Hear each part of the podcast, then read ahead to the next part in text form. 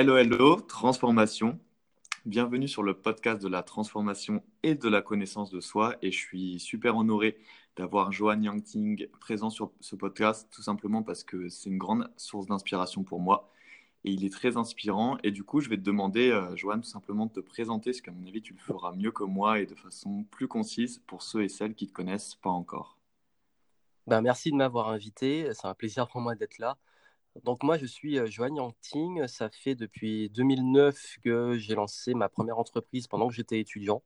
Et aujourd'hui, j'accompagne les entrepreneurs, dirigeants, indépendants à vraiment réussir à cartonner, percer dans bah, tout ce qui est marketing et notoriété, mais je le fais aussi avec une approche holistique qui n'est pas juste sur la stratégie et le business, mais aussi sur le travail sur soi, l'état d'esprit, le mindset et surtout l'efficacité, la gestion du temps.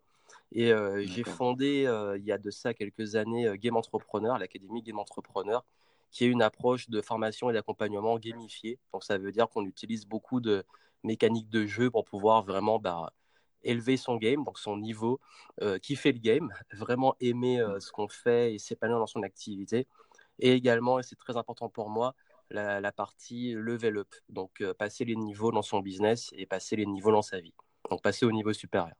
Donc voilà ce que je fais aujourd'hui. D'accord, merci beaucoup. Et c'est aussi pour ça que je voulais t'inviter dans ce podcast, parce que j'avais repéré cette dimension holistique qui n'est pas forcément présente dans, tous les, euh, les, domaines de l'entrepreneuriat. Et c'est pour ça que j'ai une question pour toi pour commencer. Pourquoi, enfin, pour toi, en fait, en quoi l'humain et le savoir avant le savoir-faire et la stratégie pour réussir dans un business? Ben Parce que moi-même, je l'ai expérimenté. C'est vrai qu'on dit souvent que la réussite en business, c'est 80% de mindset, 20% de stratégie. Et euh, bah, je l'ai vécu moi-même, puisque comme je l'ai dit, je me suis lancé, j'étais étudiant. Euh, j'étais en école de commerce, je m'étais endetté pour payer l'école de 30 000 euros. J'ai fait un prêt pour payer euh, mes études. Et en fait, euh, déjà, ben, malgré le fait que je faisais des études en business, que j'étais dans une école où je faisais une majeure en plus entrepreneuriat, on apprenait beaucoup de choses sur le, business, le marketing, l'entrepreneuriat et tout.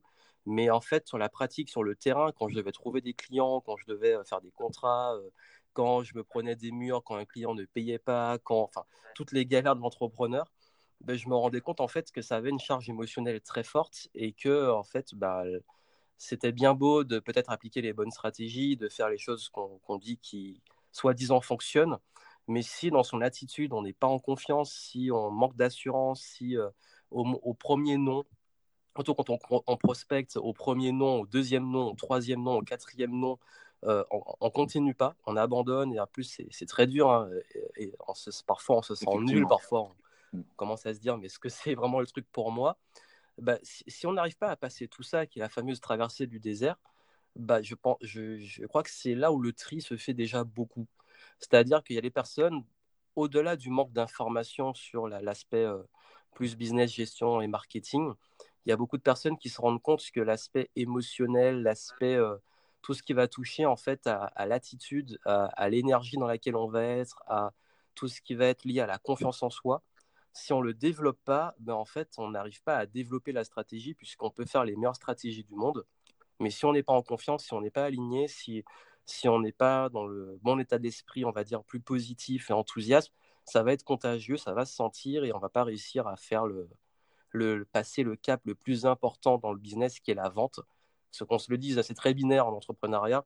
Soit on vend, on est rentable et donc l'entreprise réussit, soit on vend pas et on se plante et c'est pas rentable. Et, du coup, bah, c'est vrai que beaucoup l'oublient et que la vente, on pense que c'est du script, etc. Alors que la vente, les... je me rends compte de plus en plus que les gens achètent si on est indépendant. C'est notre énergie, notre différenciation personnelle, l'attitude dans laquelle on va être. Et si on a une entreprise, bah, d'abord qu'on a un produit, service dissocié de nous-mêmes, notre personnalité, bah, les gens achètent aussi euh, une culture, une histoire et tout ce qu'il y a autour, au-delà même juste du produit ou du service. Et ça, c'est vrai que sur le terrain, on le constate très vite. Et, je vais être très transparent. Tous les caps que j'ai passés dans mon entreprise, ça s'est pas joué sur un outil, une stratégie ou autre. Ça s'est joué sur un cap passé au niveau de, de mon état d'esprit, du travail personnel, de mes croyances et de tous les bagages qu'on peut trimballer dans sa vie qui vont impacter en fait finalement tout ce qu'on fait au niveau professionnel. L'exemple typique, c'est que je suis une personne qui a toujours été très timide et introvertie. Et donc, du coup, arriver sur la vente, c'était quelque chose de très euh, challenging. J'imagine. et, et, ce qui fait que je me suis rendu compte que bah, j'avais ces gros blocages sur le rapport aux autres, sur la timidité, sur euh, même la peur de moi-même. enfin, quand, on est timide, on a même du mal à être en confiance face à un miroir. Et c'est ce qui fait que bah, pour l'être en confiance face à des personnes, pour en plus leur vendre quelque chose qui nous paie, c'est un, gros challenge. Et tant que j'arrivais pas à passer euh, cette timidité, et ça a pris du temps, bah, j'arrivais pas du tout à percer en fait dans mon activité. Parce que je n'osais pas négocier, je n'osais pas vendre, je n'osais pas euh, proposer des, tarifs.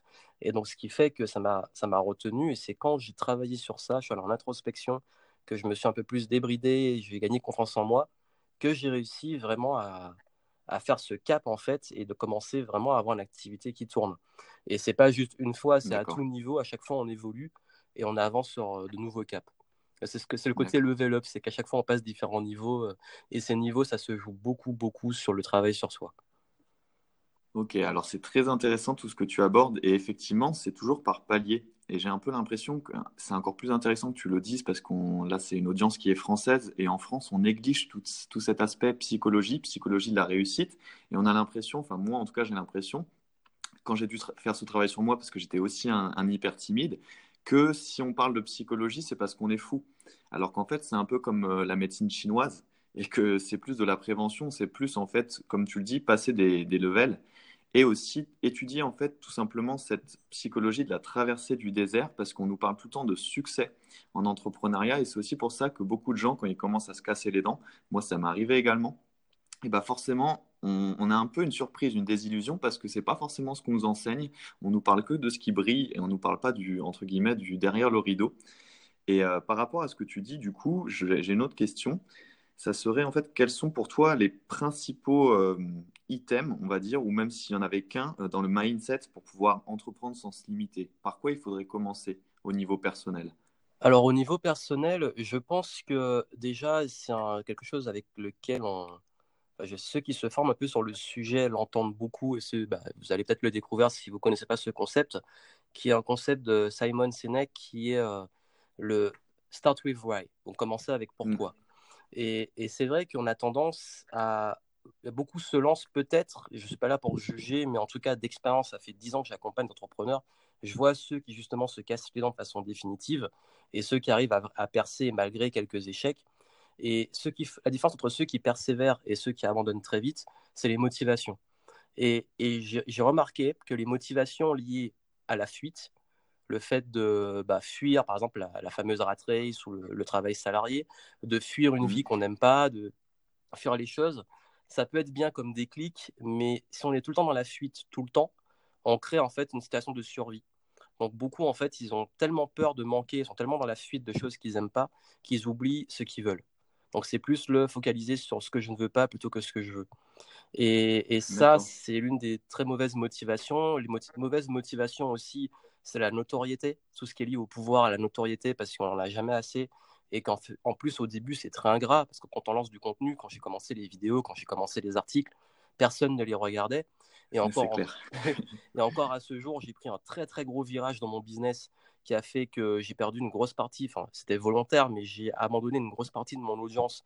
Donc du coup, euh, bah, des chiffres beaucoup moins bons en termes de vues.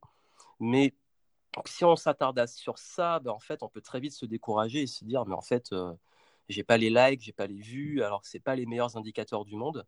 Et puis, bah, ça, c'est lié au besoin de reconnaissance qui est naturel, mais si c'est juste ça, ben, c'est très ingrat. Et le plus ingrat de tous, c'est l'argent.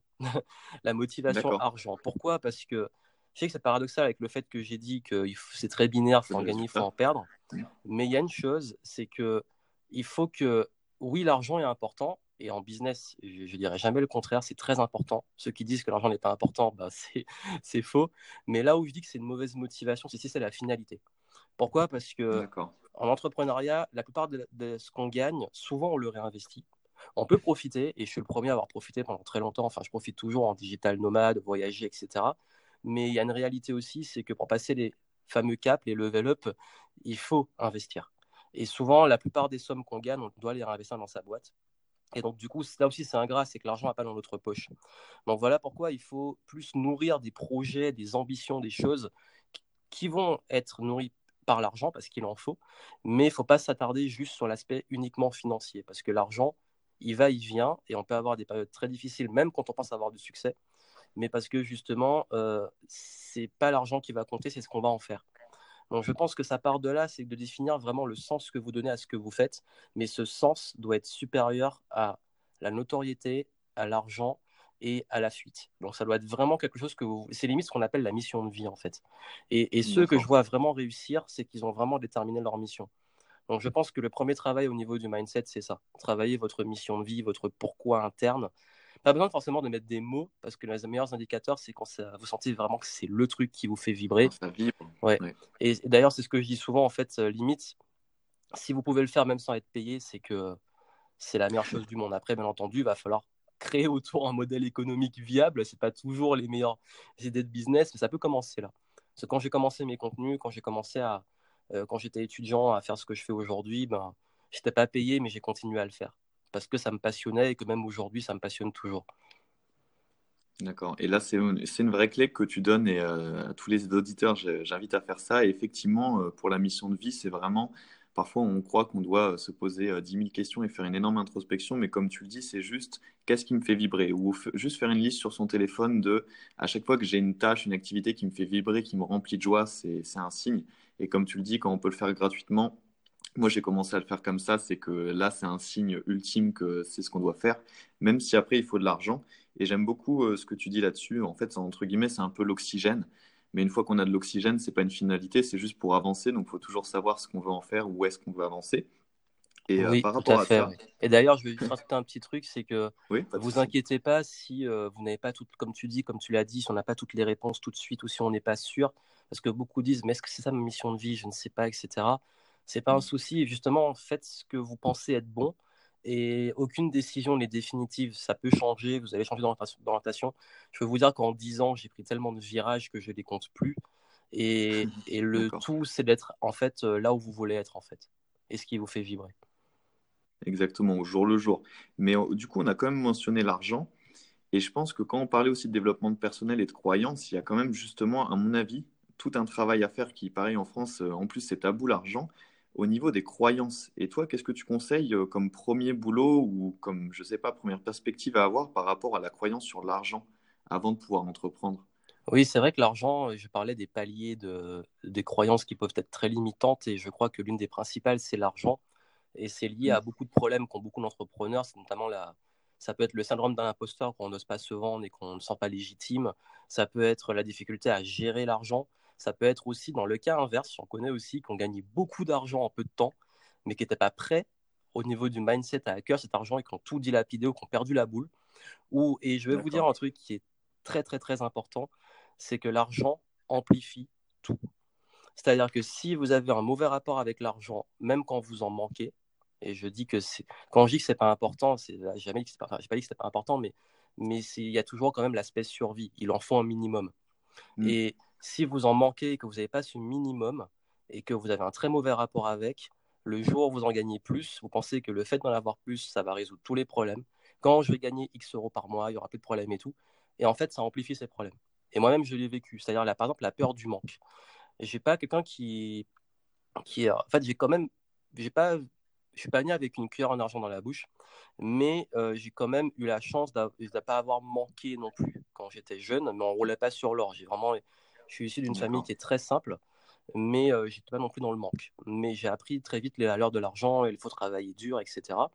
Et, là où je me suis rendu compte d'une chose, c'est que j'ai développé peu à peu euh, une sorte de peur d'en manquer, parce que notamment après mes études, quand j'ai eu mon prêt, que je me suis endetté euh, pour les études, et qu'après je dis, bah, je lance mon business et je gagne zéro au lieu de trouver un CDI, tout le monde a pété un câble, mais moi-même j'ai commencé à avoir peur de manquer d'argent. Je me suis dit, mais si j'arrive pas à rembourser ce prêt, et si, et si, et si. Mm. Et euh, quand j'ai commencé à en gagner, j'avais toujours peur de manquer. Et c'est ce qui fait que dès que je voulais à chaque fois euh, investir, dès que je voulais, parce qu'il faut prendre parfois des risques en business, j'osais pas parce que j'avais toujours cette peur de manquer d'argent. Et je me suis même retrouvé avec, quand j'ai passé le cap des 10 000 euros par mois de chiffre d'affaires, j'avais toujours cette peur au ventre on peut se dire, mais une fois que tu auras 5 000, une fois que tu auras 10 000, tout ira mieux. Et en fait, tu vois que tu trimbales tes peurs. Et, là, je me suis dit, ah ouais, non, en fait, il y a vraiment un travail à faire. Et, j'ai dû faire ce travail en profondeur pour sortir de cette. En fait, c'est vraiment de, la survie et du manque, et plus aller vers ce qu'on appelle de l'abondance et de la confiance.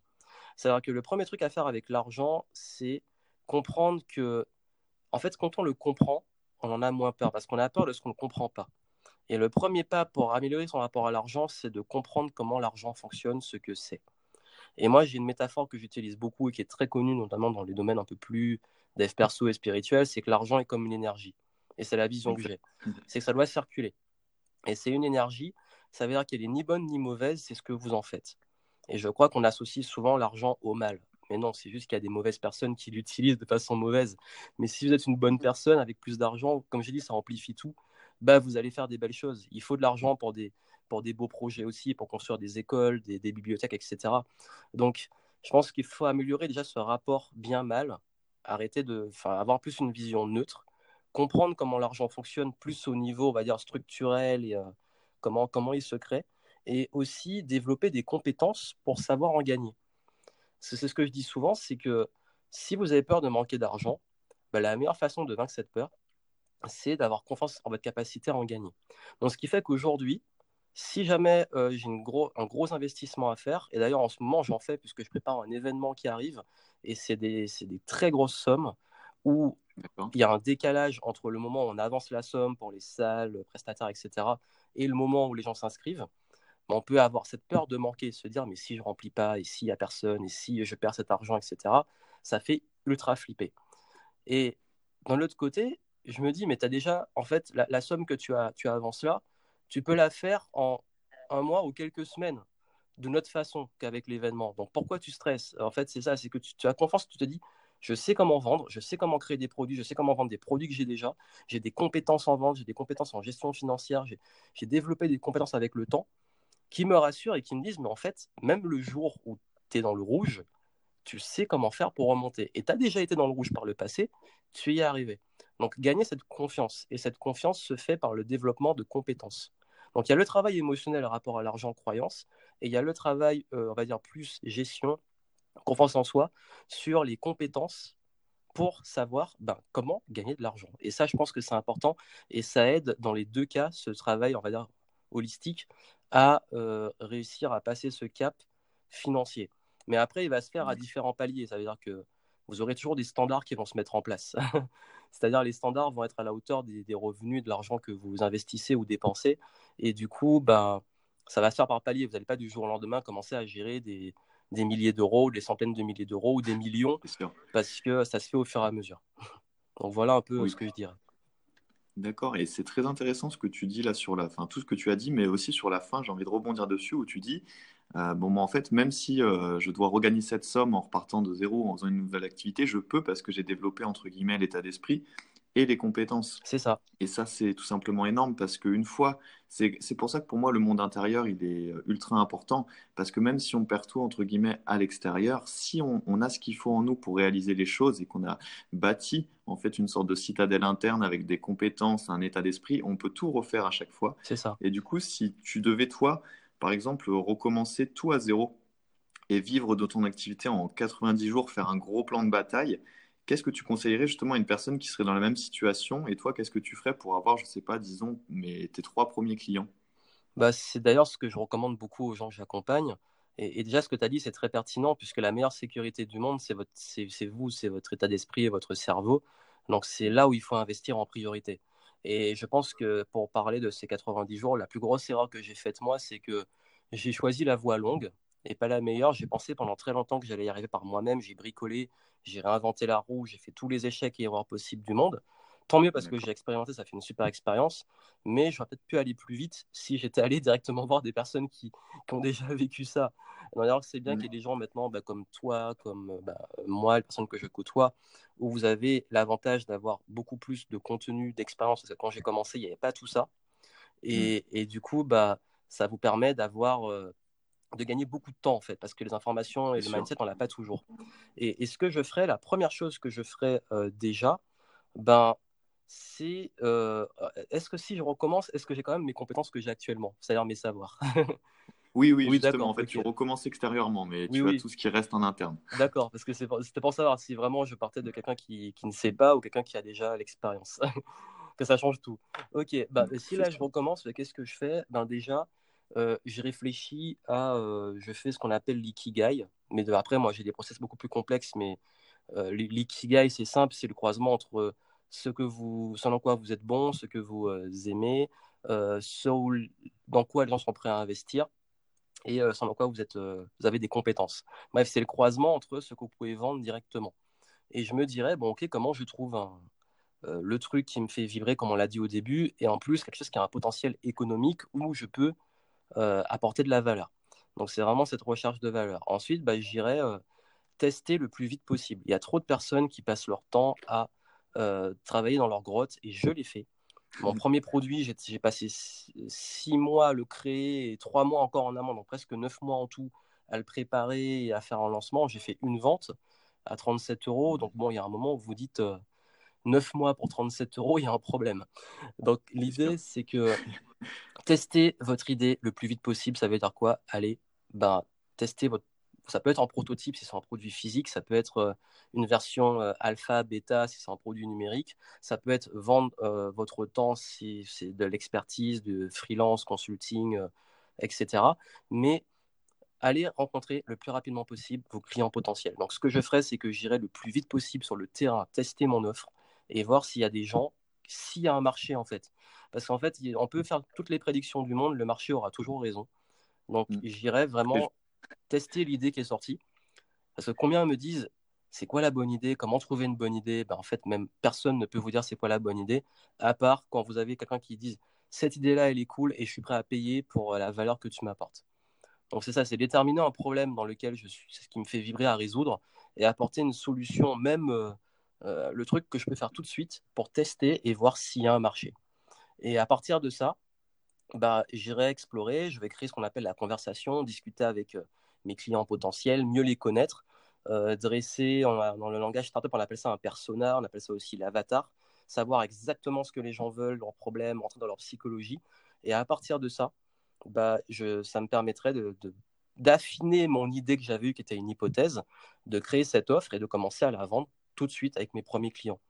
Et, ça, en fait, je pense que c'est c'est d'ailleurs à, l'inverse, je sais que beaucoup recommandent d'aller faire du contenu sur le web, d'aller faire des vidéos YouTube, de créer des, des trucs comme ça. C'est bien, que pour commencer, en fait, vous allez tirer à côté. J'ai l'impression que. Ouais, enfin, désolé de te couper, mais c'est pour ça que je te pose la question parce que bah, déjà, moi, je suis fan d'entrepreneuriat et du coup, je suis beaucoup de contenu tout en en créant. Mais j'ai l'impression que parfois, on donne vraiment le chemin inverse aux gens. On leur demande de faire le, ce qui se passe à la fin et euh, du coup, ils vont jamais tester, ils vont jamais avoir un retour direct du marché. Comme tu dis, il n'y a bah, que le marché qui a raison et que du coup, ils vivent dans leur, euh, bah, dans leur pensée, en fait, dans leur hypothèse d'hypothèse, mais qui ne sont pas validées par, euh, par les gens. C'est ça. Et puis, en fait, ils vivent derrière l'écran à faire des articles de blog, faire des vidéos, la frustration que ces vidéos-là, bah, il n'y a pas de retour, que ces articles-là, il n'y a personne qui les lise, ça commence à arriver. J'en connais, ils ont, ça fait un, an, deux ans, trois ans qu'ils font du contenu en ligne, mais qu'ils n'ont toujours pas de clients parce qu'ils n'ont rien à vendre en fait. Et, c'est mmh. dommage parce que, comme tu dis, on, considère que c'est totalement l'inverse. C'est-à-dire qu'on commence par le contenu pour déterminer ensuite, une fois qu'on commence à avoir une audience, ça prend beaucoup de temps, euh, qu'est-ce qu'on va pouvoir leur vendre? Alors que si on commence directement par qu'est-ce qu'on va pouvoir vendre et créer du contenu qui soit orienté vers ça, parce que tout contenu, il y a forcément euh, un objectif, ben on évite de, perdre du temps, on sait où on va en fait. Donc il n'y a plus les questions de quel contenu je dois créer, euh, comment trouver mes clients, etc. Puisque si on a réfléchi sur qui on veut toucher, comment, par quelle hypothèse, bon, on y va directement. Si c'est pas bon, ben, on teste autre chose et on teste autre chose. Et du coup, on n'a pas à attendre euh, six mois, un an de commencer à avoir des gens qui s'abonnent à une chaîne YouTube ou à une page Facebook, etc. Donc en fait, l'idée, c'est vraiment d'aller rencontrer le plus vite possible son marché. Et quand on fait ça, je peux vous dire que vos clients, vous les avez en un mois, deux mois. Quoi. C'est ce que avec mes clients, c'est les résultats qu'on a, c'est qu'on ne perd pas de temps, c'est qu'on a tout de suite. En plus, quand, y a pas, quand ça ne marche pas, ben, on sait pourquoi. C'est-à-dire qu'on se dit, OK, voici mon hypothèse, je, voici ce que je veux proposer, on teste, et puis finalement, ben, parfois ça arrive, on se rend compte que ce n'est pas ce que les gens veulent. Mais au moins, on l'a su tout de suite, parce que s'il fallait attendre six mois, neuf mois pour s'en rendre compte, ce serait dommage. et on sait ce qu'ils veulent à la place. C'est ça, parce qu'en fait, les deux choses les plus importantes euh, qu'on a dans le business, c'est le temps et l'argent.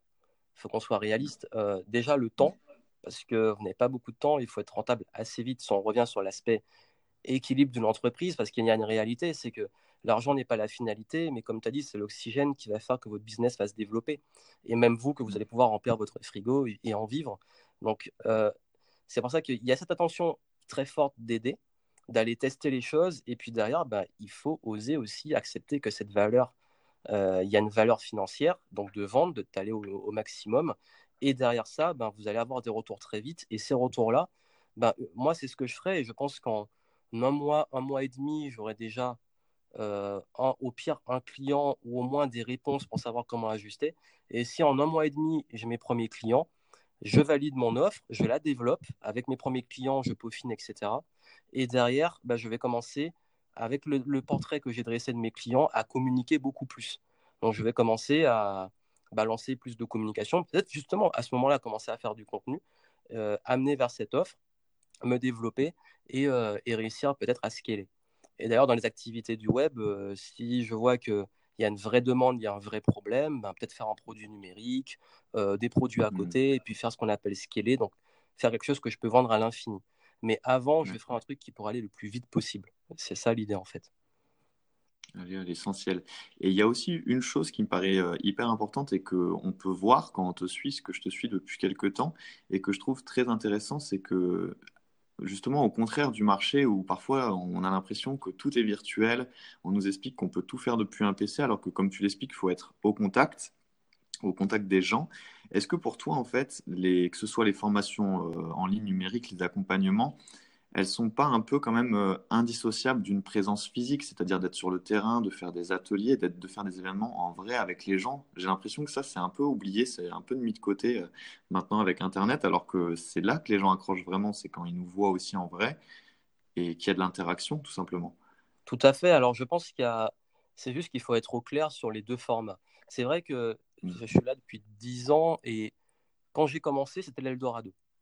Là, il faut le dire, par exemple, sur les formations en ligne, c'était vraiment le truc euh, qui était un peu nouveau, qui était génial, qui sortait des cadres un peu. Euh, parce qu'à l'époque, ce qui était proposé, surtout en présentiel, n'était pas toujours très fun, c'était très classique.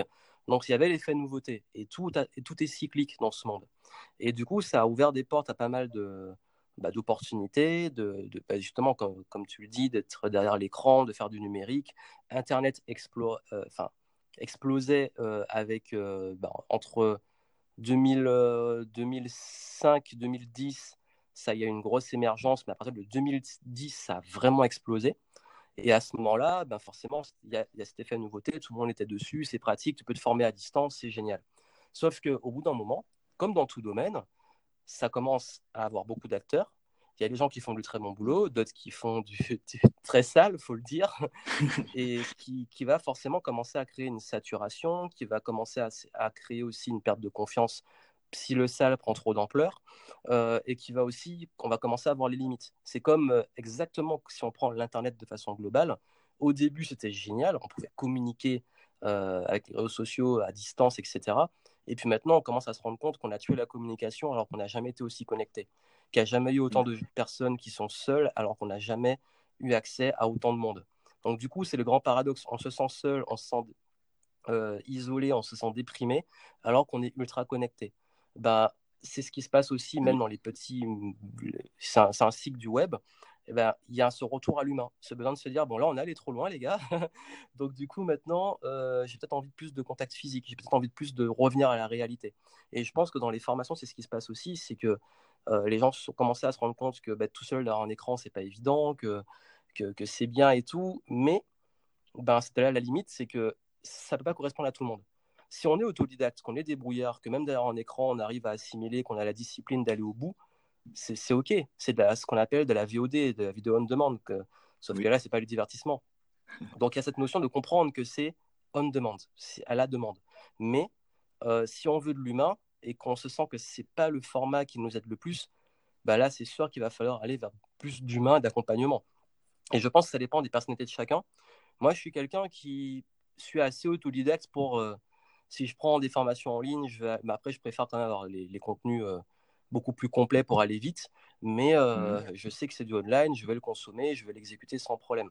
Par contre, je sais que si j'ai besoin pour ça donne problématique, je vais préférer prendre directement un coaching ou aller à un mastermind ou me faire accompagner directement parce que ça va être plus efficace. Donc je pense qu'au-delà de ça, si on se passe du côté du consommateur, il faut être au clair sur ce qu'on veut. Est-ce qu'on veut de l'information euh, et apprendre des choses, être autonome pour l'exécuter? Est-ce qu'on veut être accompagné? Est-ce qu'on veut euh, faire sur place? Donc je pense que chaque format a sa force, mais que pour qu'il ait sa force, il faut être sûr d'être conscient que ce format-là doit s'adapter à notre attente. Et soi-même, en tant que, si je me positionne en tant que formateur, accompagnateur, euh, c'est annoncer ça aussi aux personnes. C'est-à-dire leur dire que là, c'est du web, donc c'est on demand, donc voilà, vous faites par vous-même. Si vous voulez euh, travailler en direct, ben, il y, a des événements. Si vous voulez un accompagnement, ben, ça peut se faire, mais être au clair sur. En fait, c'est une question de promesse, en fait. Qu'est-ce qu'on peut promettre à distance ou euh, en, direct? Et je pense, comme tu le dis, que oui, je pense qu'il y a aussi une certaine saturation de que les gens, de façon globale, hein, les gens ont besoin de beaucoup plus d'humains que ces dix dernières années et que là, on est mm. en train de prendre un virage où de plus en plus, on a envie de se reconnecter à la réalité parce qu'on est on a été trop euh, dans le virtuel. c'est sûr. Ok, c'est super intéressant ce que tu dis. Et en fait, oui, c'est ça. En fait, tout simplement, il y a plus de connexion, mais j'ai l'impression que c'est plus de la connexion de surface et que les gens, ils veulent aussi de la profondeur. Tout à fait. Donc, euh, c'est un peu le paradoxe. Et du coup, toi, euh, tu es super humain dans ton approche. Tu parles même souvent de l'humain parfois avant le business, même si tu sais qu'ils font partie d'un tout et qu'ils sont ensemble. Et justement, tu fais, euh, par exemple, là, en juin à Paris, il y a Game Entrepreneur. Ouais. Tu avais fait d'autres ateliers. Et ce que j'aime bien dans ton approche, c'est que justement, tu as une approche où tu gamifies, où tu en fais un jeu. Oui. Et pour toi, qu'est-ce que ça change d'une approche plus traditionnelle, que ce soit en termes d'aller au-delà des limitations, tout simplement de... Qu'est-ce que ça change dans une approche business de mettre un peu de jeu dedans? Oui. Ben, si on, revient un petit peu quelques années en arrière, ça dépend de votre âge, mais en tout cas, on revient dans l'enfance. Euh, je ne sais pas si vous avez connu, en tout cas ceux qui nous écoutent, et même toi, euh, Adibou par exemple. Mmh. et, c'était un logiciel ludique. Je connais. Euh, j'avais, enfin, j'avais eu Adibou, j'ai eu Adi, où mon premier ordinateur, où on apprenait en jouant, et c'était trop bien en fait. Et pareil, je suis un grand fan de jeux vidéo, il y a beaucoup de choses que j'ai appris prise grâce aux jeux vidéo et en fait qu'on on aime tous s'amuser. L'être humain aime s'amuser et pour moi, l'amusement, c'est la meilleure façon d'apprendre. Pourquoi? Parce que euh, le business, on voit toujours ça comme un truc sérieux, parfois un peu chiant, parfois euh, boring, enfin, alors que le, business, ça devrait être fun. Et je dis pas que c'est toujours facile, mais même dans le difficile, c'est du challenge, comme dans les jeux. Dans les jeux, il y a des fois, il y a des moments qui sont un peu plus durs. Euh, et je parle de jeux, pas que jeux vidéo, dans tous les jeux, il y a des moments mm. challenging et tout, où là, c'est là que l'adrénaline monte et c'est là que c'est intéressant. Parce que si le jeu était trop facile, on s'ennuierait, c'était trop dur, on abandonnerait. Mais s'il y a l'équilibre, on apprend, on évolue comme dans tous les jeux, bah là, en fait, c'est là qu'on prend plaisir. C'est ce qu'on appelle le flow. Et, ce mm. flow, c'est l'équilibre entre nos compétences, nos savoir-être, nos savoir-faire, et le challenge. Donc, plus on augmente en compétences, plus on augmente le challenge. Et apprendre comme ça, en fait, euh, quand on, introduit des mécaniques euh, d'amusement, de fun, euh, on n'a plus cette notion de apprendre c'est chiant et apprendre c'est difficile, travailler c'est dur et, et c'est pas agréable. On, est dans, une notion où on apprend, on intègre, même sans s'en rendre compte. Et, le jeu, en fait, il peut s'intégrer de plein de façons. C'est ce qu'on appelle la, gamification. Donc, gamification, c'est euh, voilà, les mécaniques, c'est utilisé en management, en learning, donc apprentissage. C'est également utilisé euh, dans tout ce qui va être euh, même le marketing, donner par exemple, débloquer des badges selon les actions qu'on va faire. Il y, a plein de façons de le faire, mais c'est basé sur le système. Il y a la récompense, le flow, l'évolution. Parce que pourquoi? Parce que c'est des mécaniques humaines. Ça répond à des besoins humains. Et ces besoins humains, si on y répond, on les nourrit en plus de notre apprentissage juste d'information et d'exécution de compétences, bah, ça permet justement d'aller beaucoup plus vite et beaucoup plus loin. Et j'ai vu ça par exemple dans les tests que j'ai fait lors d'ateliers, par exemple pour les masterminds ou même pour apprendre le business, euh, mmh. on utilise des jeux. Et ces jeux-là font qu'en fait, on ne pense pas directement euh, sur une problématique business, mais on la pense au travers d'un jeu qui va la rendre beaucoup plus fun et où le cerveau va vouloir le résoudre, mais d'une façon différente. Et ça va appliquer un super concept qui est euh, dans la créativité, qui est think outside the box, donc penser hors de la boîte, sortir des cadres, sortir la tête du guidon. Et c'est là où on trouve les meilleures solutions. Et, et, et du coup, bah, en fait, forcément, j'ai même des clients qui viennent me voir après qui me disent Ah, mais en fait, je suis face à cette problématique-là et je repense à ton jeu. Parce que justement, euh, bah, quand j'étais face à ça, bah, j'ai pensé au jeu, je me suis rappelé euh, les, petites billes d'énergie, etc. Et je me dis, ah, mais en fait, là, c'est vrai qu'il faut que je prenne du temps pour moi, que je prenne soin de moi, parce que j'ai plus, comme dans un, jeu de rôle, en fait, euh, j'ai plus de points de vie, il faut que je récupère. Donc, tu vois, c'est c'est ce truc-là, en fait, c'est de créer. On sait que les métaphores sont très, très bonnes pour l'apprentissage et le jeu apporte une sorte de métaphore euh, par l'amusement de l'apprentissage. Et, si mon, mon, séminaire également, ben, en fait, pourquoi Game Entrepreneur? C'est parce que j'aime bien gamifier tout ça et puis parce que je vois aussi la vie et le business comme un jeu. Ce qu'on me dit, mais tu travailles beaucoup, mais je dis oui, mais je m'éclate. Pour moi, c'est un jeu. Et je suis dans ce mmh. flow, j'évolue, j'ai du challenge, j'apprends et à chaque fois, il y a des. Tu as des mini-boss, tu as des très gros boss difficiles à affronter. Parfois, tu perds, tu vas te, ce qu'on appelle te stuffer, donc aller prendre plus de compétences, d'outils, peut-être d'armes, pour revenir l'affronter plus fort. Et là, tu es meilleur et tu passes ce boss. Et tu passes au niveau suivant. Et là, tu vas avoir un nouveau boss. Donc, tu vois, c'est ça que j'aime, c'est que on est en constante évolution et la métaphore aussi du jeu, elle est très parlante. Et plus l'entrepreneur s'amuse et plus il est dans ce, dans ce flow, pour moi, plus il est épanoui. Parce que l'être humain a besoin d'évolution, il a besoin de challenge, il a besoin de, de sentir utile aussi. Donc tout ça, ça y répond via le jeu. D'accord, bah c'est vrai, évolution égale bonheur. Et ce que tu dis, c'est ultra intéressant. Et même toi, ça ressort même au niveau de ton activité, parce que moi, en tant que quelqu'un qui va te suivre, ou tous ceux qui te suivent, on ressent cet amour, parce qu'à travers le jeu, il y a l'amour. Et on ressent, en fait, on s'amuse aussi parce que toi, tu t'amuses. Et ça ne serait pas le cas si toi, tu n'avais pas un minimum de fun en faisant tout ce que tu fais dans tes business. Et c'est pour ça que ça crée une différence qui est, juste énorme. Et que ce soit au niveau business ou même au niveau personnel, comme tu disais, de ne pas être trop sérieux. Parce que quand on prend moins les choses au sérieux, il y a moins de stress, il y a plus de recherche de solutions et il y a moins, entre guillemets, de, de blocage. Tout à fait. C'est pour ça que l'amusement, c'est un outil qui est énorme, que ce soit personnellement comme, euh, j'imagine, dans les affaires aussi. Tout à fait. Après, le but, c'est pas non plus de rentrer dans les extrêmes quand il arrive un truc grave, vous rigolez. Enfin, il faut, rester, enfin, faut toujours être équilibré, mais c'est vrai qu'on a tendance parfois à prendre des choses trop, même soi-même, hein, trop se prendre au sérieux, surtout quand, dans, par exemple, les contenus, faire des vidéos, des podcasts, euh, comme tu le fais, des, euh, peu importe ce que vous faites, moins vous le faites avec cette, prise trop d'enjeu, de sérieux, plus vous allez voir que votre énergie va être fluide. Et, d'ailleurs, c'est ce que je dis souvent, c'est faites de votre mieux, amusez-vous et lâchez prise sur le résultat. Et c'est là, bizarrement, le résultat va être le meilleur. Le process. C'est ça, focus process. c'est un mentor que, j'avais qui me disait ça à chaque fois, en fait, et qui disait aussi euh, travailler sérieusement sans se prendre au sérieux, mais c'est la ligne directrice. C'est ce que je dis souvent, c'est kiffer le game. Ok, ok. Bah, et du coup, ça rejoint en fait euh, autre chose parce que là, tu as mentionné aussi un moment en filigrane un peu le, fait que les gens devaient prendre du recul, devaient prendre du temps pour eux, devaient prendre un temps de silence. Et ça, c'est pareil dans notre société qui est pleine de surinformation, où on a l'impression qu'on doit être super occupé tout le temps pour être efficace. Et comme tu l'as mentionné au début, bah non, c'est plus le résultat qui compte, pas forcément de mettre 15 heures de boulot par jour. Qu'est-ce que tu pourrais dire par rapport à l'efficacité des zones de silence et des zones de non-action, entre guillemets, qui peuvent en être au final? Oui. Alors, je, suis à la fois un très mauvais et un très bon exemple sur ça, donc très mauvais conseiller et très bon conseiller dessus, parce que je suis en plein dedans. Ça veut dire quoi? Ça veut dire que c'est vrai que je, travaille sur la gestion du temps, c'est peut-être ma spécialité depuis 10 ans. Et le, le, le, souci que le challenge que j'ai, c'est le lâcher prise. J'aime bien pouvoir tout contrôler c'est contradictoire, mais comme je dis, on est tous, on est tous en fait en, en, évolution, en apprentissage. J'ai la transparence de le dire, que c'est un challenge sur lequel je travaille beaucoup et j'apprends, je m'améliore, tant mieux, heureusement, sinon je deviendrai fou. Euh, et ça, en fait, le lâcher prise, euh, c'est pourquoi? Parce que c'est vrai que si je prends l'exemple le plus, le plus récent, qui est maintenant que je travaille sur un événement, ça demande un travail mais colossal. Et, mmh. souvent, on, a tendance à, et, j'ai vu ça dans différentes périodes et chez beaucoup de personnes, on a tendance à avoir du mal à prendre des pauses ou à s'arrêter sans culpabiliser. On va toujours se dire, mais il faudrait que je fasse ça en plus. Il faudrait que, il y a peut-être un truc qui me manque. Il y a peut-être une réflexion que je dois faire. Ah, mais il faut que je fasse ça. Il faut que je fasse ça.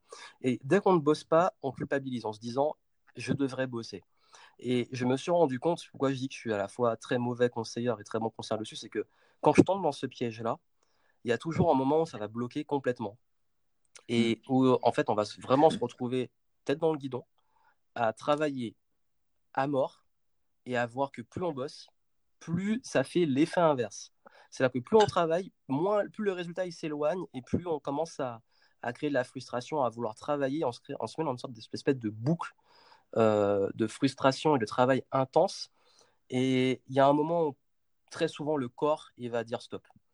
Je sais que moi, par exemple, ça va se manifester par une migraine, une grosse migraine qui va me mettre à terre en mode c'est bon, là, tu te couches, tu n'as plus le choix. De toute façon, si tu te lèves, tu vas ça va te remettre à terre. Et, ou alors, euh, ça va être des signes de, saturation, d'agacement, d'énervement. Et c'est ce qui mène souvent au burn-out, en fait. J'ai vécu le burn-out dans l'entrepreneur en 2014, ça m'a calmé très vite. Mmh. Et, et c'est ça que je vous dis que j'ai mis du temps à comprendre ça. Euh, et je l'ai compris que très récemment, enfin après le burn-out, parfois on retombe dedans, c'est qu'il n'y a rien de plus important que les pauses. Parce que on pense qu'en travaillant plus, on va être plus efficace. Il y a une dose de travail à fournir, mais vous allez être encore beaucoup plus efficace quand vous prenez des temps de pause, mais à fond. Parce que ces temps de pause vont permettre de vous ressourcer pour être encore plus fort quand vous allez reprendre.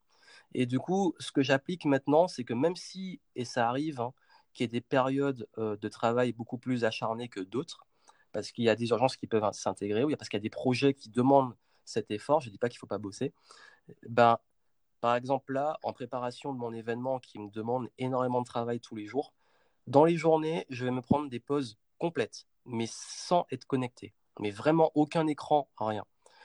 Euh, et dans la semaine, juste, euh, connecté à l'univers. C'est ça. Et dans la semaine, je vais me prendre une journée 100% off. Et, c'est d'ailleurs pour ça que j'aime. Il y, a, des, certaines pratiques religieuses où euh, ils ont des journées sans technologie et en, grande pause et tout, et je trouve ça génial. Et je me suis dit, ben tiens, et si j'appliquais ça, bon, j'arrive pas à le faire, je dis pas que j'arrive toujours, c'est pas évident, mais au moins j'essaie de me discipliner au maximum pour le faire, et ça a ses impacts. C'est-à-dire que je vais tellement récupérer sur cette journée ou ce petit moment que quand je vais reprendre, je vais être beaucoup plus efficace. Et, par exemple, bah, là, je donne l'exemple tout récent. Hier, j'habite dans le sud-ouest, donc euh, je suis allé euh, d'une du Pila, qui est un endroit très agréable. Je me suis pris une journée off, enfin une après-midi off, parce que j'ai bossé le matin. J'ai fait ce que j'avais à faire. Et l'après-midi, je suis allé euh, me balader au d'une du Pila, je me suis posé. J'ai médité, je suis allé près de l'eau. C'était très agréable. Et je suis arrivé là, j'étais un peu stressé, le cerveau saturé, etc. Je suis reparti de là, mais j'étais ultra zen. Je suis rentré, j'ai fait une, sieste. Je me suis réveillé, mais j'étais productif comme pas possible. Et en une heure, j'ai accompli euh, ce que le matin, j'avais mis euh, peut-être deux heures à faire, à tenter de faire parce que j'avais pas fini, parce que j'étais saturé en fait. Donc ne sous-estimez pas ces moments de pause et je pense qu'il faut vous accorder ces moments pour vous et c'est ça qui va. en fait, c'est dur, hein. je sais que c'est dur parce qu'on culpabilise de se dire il euh, faudrait que je bosse plus. Mais quand on comprend l'efficacité de ça, euh, on arrive plus facilement à le faire. Donc, vraiment l'expérimenter en fait. Ok, je pense que ça, ça va beaucoup impacter les gens parce qu'effectivement, comme tu le dis, c'est une sorte d'investissement et euh, je ne sais pas pourquoi j'ai cette métaphore qui me vient, mais euh, c'est un peu comme un PC. Il y a de la RAM, il y a de la mémoire vive. Et en fait, il va moins bien travailler si la mémoire vive elle est pleine que si on prend 5 euh, minutes pour arrêter de bosser puis vider un peu la poubelle, entre guillemets. Ouais, il faut purger un peu. Ouais. Ça me rappelle d'ailleurs le, livre Le guerrier pacifique que je conseille à tout le monde. où justement, le, mentor de, Dan lui dit euh, Va vider les poubelles, c'est-à-dire fais le vide et tu vas te sentir beaucoup mieux après. C'est ça. et puis voilà, il y, a aussi tout ce qui peut être sport, activité annexe peut-être voir du monde, mm. mais pas voir du monde forcément en mode business. Du monde. Par exemple, j'aime bien aller voir mes amis, on va parler d'autres choses. Et du coup, ça fait beaucoup de bien. De changer de cadre, oui. C'est ça.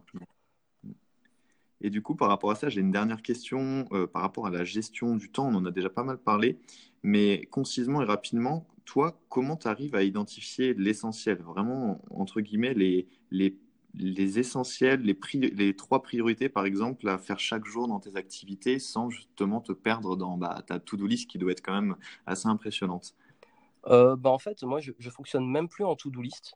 Je fonctionne en process. C'est-à-dire que je préfère, au lieu de me dire euh, il faut que je fasse ça, ça, ça, et qu'on se rend compte finalement que les to-do list, plus on les accomplit, plus elles, se remplissent le lendemain. Et ça décourage beaucoup. Je me dis qu'est-ce qui est prioritaire de façon récurrente pour faire tourner mon business? Et, ça aussi, c'est beaucoup lié, ça peut demander une certaine expérience. Donc, soit demander à quelqu'un qui va avoir le recul de nous dire qu'est-ce qui est pertinent ou pas, ou soit même d'expérimenter, en parlant tout à l'heure de test, mais c'est toujours lié au test, de voir en fait qu'est-ce que dans tout ce qu'on va faire et sur lequel on va passer du temps rapporte vraiment des résultats. Donc, c'est un peu, moi, j'aime bien traquer en fait tout. Euh, euh, sans, je sais pas, dans l'extrémisme, mais j'aime bien traquer, surtout au niveau business.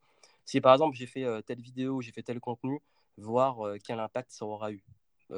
Et, et, du coup me dire par la suite, ben, si ce genre de, de ce truc-là, par exemple, si faire des vidéos, ça arrive à un stade où c'est plus pertinent de le faire, ben, j'arrête. si envoyer tel mail ou répondre à tel type de personne, ça apporte rien, bah arrêtez de le faire. Donc en fait, c'est comme tu dis, jeter les poubelles, ben, c'est déjà virer tout ce qui est pas pertinent et aussi le déléguer. Alors que s'il y a vraiment un truc qui me saoule et qui me prend une énergie colossale que j'aime pas faire et qui peut être délégué, mais avec plaisir. Parce qu'en fait, mmh. le but à terme, c'est de se retrouver en zone de génie. Donc c'est lié à ce qu'on a dit avant sur le flow et tout, de faire vraiment ce qui nous, nous plaît. Au début, c'est pas évident parce qu'on n'a pas forcément toujours les moyens financiers. C'est ça que je dis qu'il faudrait investir. Mais le meilleur investissement du monde, c'est dans votre temps. Euh, il y a un de mes mentors qui dit que les personnes qui réussissent et les plus riches euh, achètent du temps. Bah, c'est ça en fait. C'est que vous devez euh, prioriser votre temps en, retirant déjà ce qui est inutile et que vous n'aimez pas et focaliser vos efforts sur ce qui rapporte vraiment, vraiment, vraiment des résultats. Et ça, ça demande justement des compétences, même au niveau business, de se dire mais mmh. ça, ça sert à rien et ça, ça sert. Donc comme on disait tout à l'heure, s'il n'y a pas encore d'offre, ben, un bon temps passé, c'est d'aller tester cette offre en conversant avec les, sa cible. Un mauvais temps passé, c'est commencer à créer tout un site avec un super logo, etc., alors qu'on ne sait même pas quel produit on va vendre ou si le produit a un potentiel économique, par exemple. Donc c'est ça en fait, c'est vraiment une question de priorité sur euh, l'impact que ça va avoir. Mais ça se fait dans le tri avec le temps ou alors dans l'accompagnement, que quelqu'un nous dise bah, avec son expérience, ça c'est pertinent, ça c'est pas pertinent. Et on arrive à être beaucoup plus efficace et à être focus. Et, et moi j'aime bien, en fait, j'applique un truc très simple qui est One Thing c'est même pas trois choses, c'est aujourd'hui, quel est le plus important à faire. Et je commence par ça, et tant que n'est pas fini, je passe pas à autre chose. c'est vraiment euh, le truc, euh, voilà. ok, bah, je pense que ça va intéresser tout le monde, mais moi, là, c'est un peu un changement. Je n'ai pas du tout, euh, ou du moins pas comme ça, j'étais plus sur une to-do list, même si après je découpais. Donc, après, ça peut arriver d'avoir des ça va bien impacter. Que ça soit récurrent que ça, tout le temps. Ouais. Ok. Ok. Et du coup, là, je vais passer sur, une, euh, sur des questions un tout petit peu plus personnelles, parce que j'aurai encore plein d'autres euh, questions à te poser sur cette partie business qui est super intéressante. Mais de toute façon, les gens, ils pourront aller sur ta chaîne YouTube, sur tes réseaux pour en savoir un peu plus euh, là-dessus, parce que tu en, tu en parles beaucoup. Et que l'enregistrement, il est limité à une heure. Et j'aimerais bien passer sur des questions, même si ça tourne autour du business, qui, qui concerne un peu plus toi, entre guillemets parce que j'ai vu, et c'est pour ça aussi que je voulais t'interviewer, je vais y arriver, c'est que je vois que tu as une sorte de mission, justement, une mission de vie de, de montrer à tout le monde que tout ce qu'on pense euh, impossible de faire, on peut le faire. Et tu mentionnes même à certains moments que tu as toujours eu. Voilà, c'est la fin de cette partie 1 de l'interview de Johan Yanting qui a été super riche dans les échanges, super riche en informations et en valeur ajoutée. J'espère que ça t'a plu parce que oui, il y a une partie 2 qui arrive. Celle-ci, elle était plus axée entrepreneuriat et business. Et là, dans la deuxième, qui est un peu plus courte, on a plongé un petit peu dans des éléments plus personnels, mais toujours aussi puissants pour savoir rebondir, transformer les obstacles dans la vie et un petit peu plus. Tu découvriras, c'est très intéressant aussi cette partie de l'échange. J'espère que ça t'a plu. Et justement, si ça t'a plu, n'hésite pas à mettre un commentaire ou une note si tu es sur euh, iTunes Podcast et à me suivre aussi, ça me permet vraiment de faire connaître ce podcast au plus grand nombre, d'impacter positivement les gens. Et en plus, il y a d'autres interviews super inspirantes d'entrepreneurs notamment qui arrivent sur ce podcast. Tu peux me retrouver de toute façon sur tous tes réseaux euh, sociaux préférés, je vais y arriver, en tapant Magicien Moderne. Et si cette interview t'a bien impacté et que tu penses qu'elle peut aider une personne que tu connais, n'hésite pas à la partager, à lui envoyer un message ou à même le partager sur toi, tes propres réseaux sociaux. Ça va aider à faire connaître cette interview qui est pour moi très richissime. On se retrouve pour la partie numéro 2 de l'interview qui serait une plongée dans la transformation personnelle.